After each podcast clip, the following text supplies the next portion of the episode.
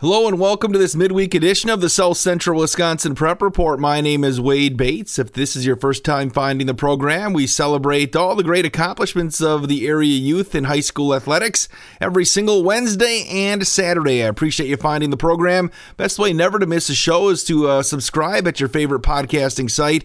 Just search South Central Wisconsin Prep Report. You can also like us on Facebook could just search South Central Wisconsin Prep Report and follow on Twitter at SCW Prep Report. Today on the show, we're going to check in with Beaver Dam High School boys and girls cross country coach PJ Sen. Preview the Division One state meet coming up this weekend. Beaver Dam has a couple of runners that are racing for a medal, including Gavin Zarnecki, a senior on the boys' side, and Mackenzie Gritzmacher, a freshman on the girls' side. Then we head over to Waterloo High School, where Christy Mosier's uh, Waterloo Pirates are in the WIAA section sectionals for Division Three. They will host Markesan on Thursday night. We're going to check in first with PJ Sen, the boys and girls cross country coach at Beaver Dam High School. And that's coming up next on the South Central Wisconsin Prep Report. Being a teenager is tough. There's the constant pressure to be liked, endless worrying about college, cyberbullying, high expectations, all the negativity. There's no question. Being a teenager is tough. And what do Wisconsin's teens do when they want to block out the noise and clear their heads? We play! Yeah! Research shows that teenagers who participate in high school sports have lower stress levels, more confidence, and greater self esteem. And then there's the biggest benefit of all high school sports are fun. Not just fun, they're a lot of fun. Encourage your teenagers to participate in a sport or activity when they go to high school. They'll stress less and smile more. And they'll be laying the foundation for a happier, healthier future. This message presented by the Wisconsin Interscholastic Athletic Association and the Wisconsin Athletic Directors Association. The Beaver Dam High School cross country team has a boy and a girl qualifying for this weekend's Division One state tournament down in Hartland and we're going to bring in cross country coach PJ Sen. Coach, what's a week like as, as you get a couple of athletes uh, ready to uh, run in a state meet? Yeah, it's awesome. The week, you know, these these are kind of my favorite types of weeks. I mean, we kind of get to focus in on the specifics and do a little bit of fine tuning before we go into the state meet here, and um, be really good to kind of see if we what we've got left in the tank and what we're able to do. I mean, end of the season, you know, volume's very low, intensity is very low in practice right now, and we're just trying to, you know, put down a really good time to finish off the season from these two. You get late in the year in Wisconsin is typical.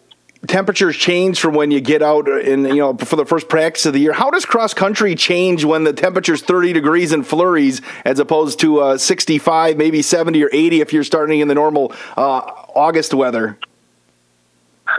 it goes from kind of exciting to super exciting. You know, you got some of the best athletes in the, the entire state, well, the best athletes in the entire state coming to one meet, and you know, times don't really matter at that point. It's just kind of how you can finish out the year and how you can finish up. I mean, you can get a great time with some great weather and a great course, great. And if you can finish well, it's great. Either way, it's it's all around. It's fun and it's um, you know, you just go at it and attack it how you can. Uh, a little bit colder, you know, makes it tougher to stay warm coming out of the warm ups and everything like that. But athletes that are prepared should have no problem, and I think we're going to be those athletes. Coach, were you were you a guy when you ran uh, late in the year, whether it be you know high school or college? Were you a guy with the shorts in the in the in the tank top uh, and nothing underneath, even when the temperatures were, were in the 30s? No, I was not that guy at all. I uh, even with deer hunting right now, I've, I've the most recent thing I'm looking at is getting uh, one of those electric vests that heats up. I was the guy that was over prepared and had like a duffel bag and a backpack with clothes just in case it rained or it was cold. I I, I do not like the cold or nothing like that, but I, I always try to be as prepared as possible. So no, I was I was definitely not that guy. Coach, because of the coronavirus, the state cross country meets are split up. Uh, traditionally, it's been at Wisconsin Rapids, which is actually my hometown. So I've been to many uh, state cross country meets at the Ridges Golf Course, and that, that's a great. Uh, I think that's a great venue for a state meet. But the Division One meet now moves to Hartland. Arrowhead is hosting. Just uh, what do you know about the course that you're going to be running this weekend? From what I've been told, it's fast, and you know, I I know for sure Gavin. He was asking me after they were kind of discussing where it was going to be within Arrowhead got brought up. He's a, he he's very excited for that course. So he's ran there before, and uh, I think it works out really well for his senior year to get up to run on a little different course that that he enjoys running on. So he's excited for that. Um, as for myself and uh, Mackenzie, never running on there, knowing the course really, you know, we're going to get there, show up, and see if we can't figure it out and where it's at, and get a good idea of what we want to do with our strategy there, and, and then go after it. You know, and there's no hesitation at the statement. You, it's all or nothing at that point. Even during the regular season, what kind of recon do you do if you're, if you're heading to a, a, cross country meet at a course maybe you're, you're not familiar with or you've never run on it before? Do you do a lot of recon or you just show up and do it all once you get there? Usually the coaches are pretty good about sending out a course map before. Um, so we I always make sure that you know we print out an itinerary usually by Tuesday if it meets on Friday or Saturday, and then uh, we print off the the map for them so they can kind of get an idea, and then we try to make sure we know at least where the mile and two mile are. Um, so that way there's not too much of a surprise when we show up, and then uh, we usually get there an hour and a half, hour forty five early, just so we can walk the course and make sure you know everybody knows where they're going because that's the last thing we want nobody to know where they're going. But you know we don't know what the kind of the spec the setup's going to be here for the state meet yet, and you know at, at subsectional we got lucky because we ran Portage, but you weren't allowed at the on the course until an hour before, and we start our warm ups at at uh, 50 minutes out or 40 minutes out, so that doesn't leave a bunch of time to go through the whole 3.1 mile course. Um, so we're just kind of hoping that you know we'll, we'll get a map printed out and make sure we go through it with Mackenzie specifically, and make sure we go over it with Gavin if there's any changes or anything like that. So uh, you know, just trying to make sure that that we are as prepared as possible with going over those things, so there's no questioning or no hesitation when they're running on the course. Coach, your two athletes going. We'll first start with Gavin Zarnecki, uh, who's won a lot of races this year. Um, just your, your thoughts on Gavin and, and what he's done this season, and uh, and expectations, and what what he's feeling feeling like heading into Saturday. You know, I think he's pretty comfortable. Uh, we, you know, I kind of mentioned before uh, I was talking to Dan Larson this weekend. Even, uh, you know, I, I got a little nervous at the end there, but because there, there's a little bit of a swarm on on the sectional where a group was kind of hunting for him. You could tell they wanted to get to him, and I was just kind of worried on that last turn he might get trapped by him if they got ahead of him like they did.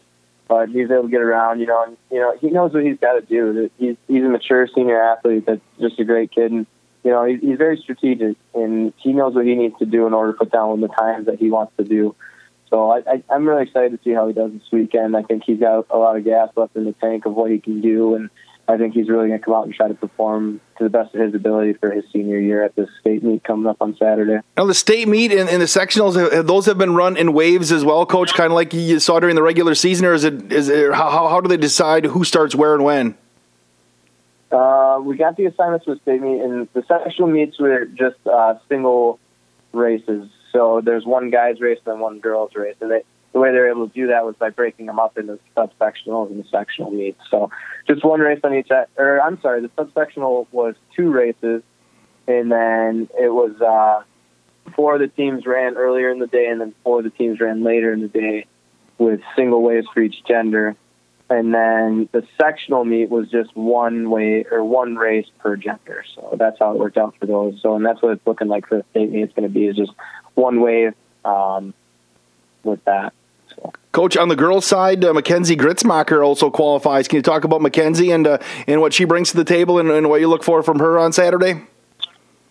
Yeah, you know, we we to be honest with you, our goal is to try to get get her under uh, 20 minutes, and you know, she's on track to do that. We were hoping maybe to do that at Portage, but it was, it was a little wetter than we were expecting. You know, it was, it was pretty soft. Uh, not that that's an excuse or nothing, but uh, she went down from, I mean, at subsectionals, her previous PR was a 2026 at Portage, and she still dropped down to 20, 2006, I think it was, uh, this past weekend. So, I mean, she's, she's just improving left and right here, and it's been awesome to watch her. Um, you know, obviously, uh, she, she's wanting to be running with Kylie, you know, Kylie's out, but um, I think she's really excited to get an opportunity to go to the state meet regardless and, you know, get to run. And we're very proud of how she's been doing, especially as a freshman this year. You know, Coach, Coach, you brought her up, Kylie Hackbarth, the subsectional champion, wasn't able to race this past weekend because of contact tracing and, you know, in the COVID world we live in. Just can you kind of talk about how the team handled that? It seemed like they, they really rallied around her and ran for her this past weekend. Yeah, they, it was awesome. I mean, it obviously wasn't awesome news, but um, the way the team reacted to it, you know, we gave them the news, I think it was on Thursday or Friday, and um, instead of getting discouraged or anything like that, they just, they kind of had that aggravated, um, wanting to fight, look in their eyes. We were, we were getting ready for the practice session on uh, Friday and Thursday, and um, you know they came out and we we told them we said you know we got to run for Tyler. we have to run for each other this meet. Um, this meet's going to be for her and for our team because we've been working for however many weeks it's been now, and we're not, we're not going to throw that away just because we lost one of our our athletes. We want to go out there and fight for it and get as close as we can to compete to qualifying, if not qualifying, if we can. So. And we, we talked earlier in the year. The, the, the girls team's pretty tight knit group, isn't it? Isn't it this year for you?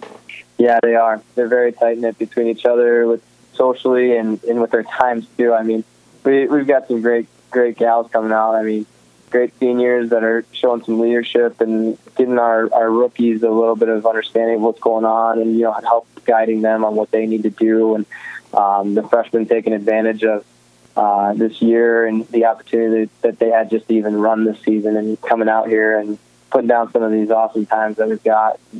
You know, we, we got really lucky this year that we've got a bunch of girls that really wanted to work hard and train to, you know, get to where we've been. So it's great. Well, Coach PJ Sen, good luck to you and your two runners competing down at state uh, this weekend, Gavin Zarnecki and Mackenzie Gritzmacher. Hopefully, they can. You know, I, am sure they will represent the Golden Beavers uh, strong. Uh, you know, in front of a statewide audience. Oh, they absolutely will. We're very proud of them, and thanks, Wade. I appreciate the the talk. So, I have a question for all you guys out there. Why is it that I see you hauling all kinds of stuff in your trucks? lumber, ATVs, furniture, and everything is strapped down tight, except you. I mean, come on, fellas. You're just as important as your buddy's blue plaid sofa. Buckle up.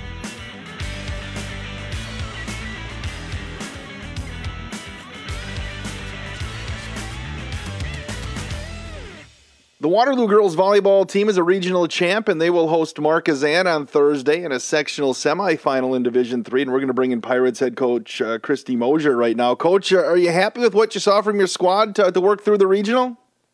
Yeah, we had a nice test from Johnson Creek. They, you know, they're a well-rounded club, and we knew coming in that they were gonna, you know, give us their best shot, and I thought we rose to the occasion fairly well. And now we're focusing on sectionals. Now, do you feel like your team is peaking at the right time, Coach? Are you still ascending, uh, getting better as, as you work your way through this tournament?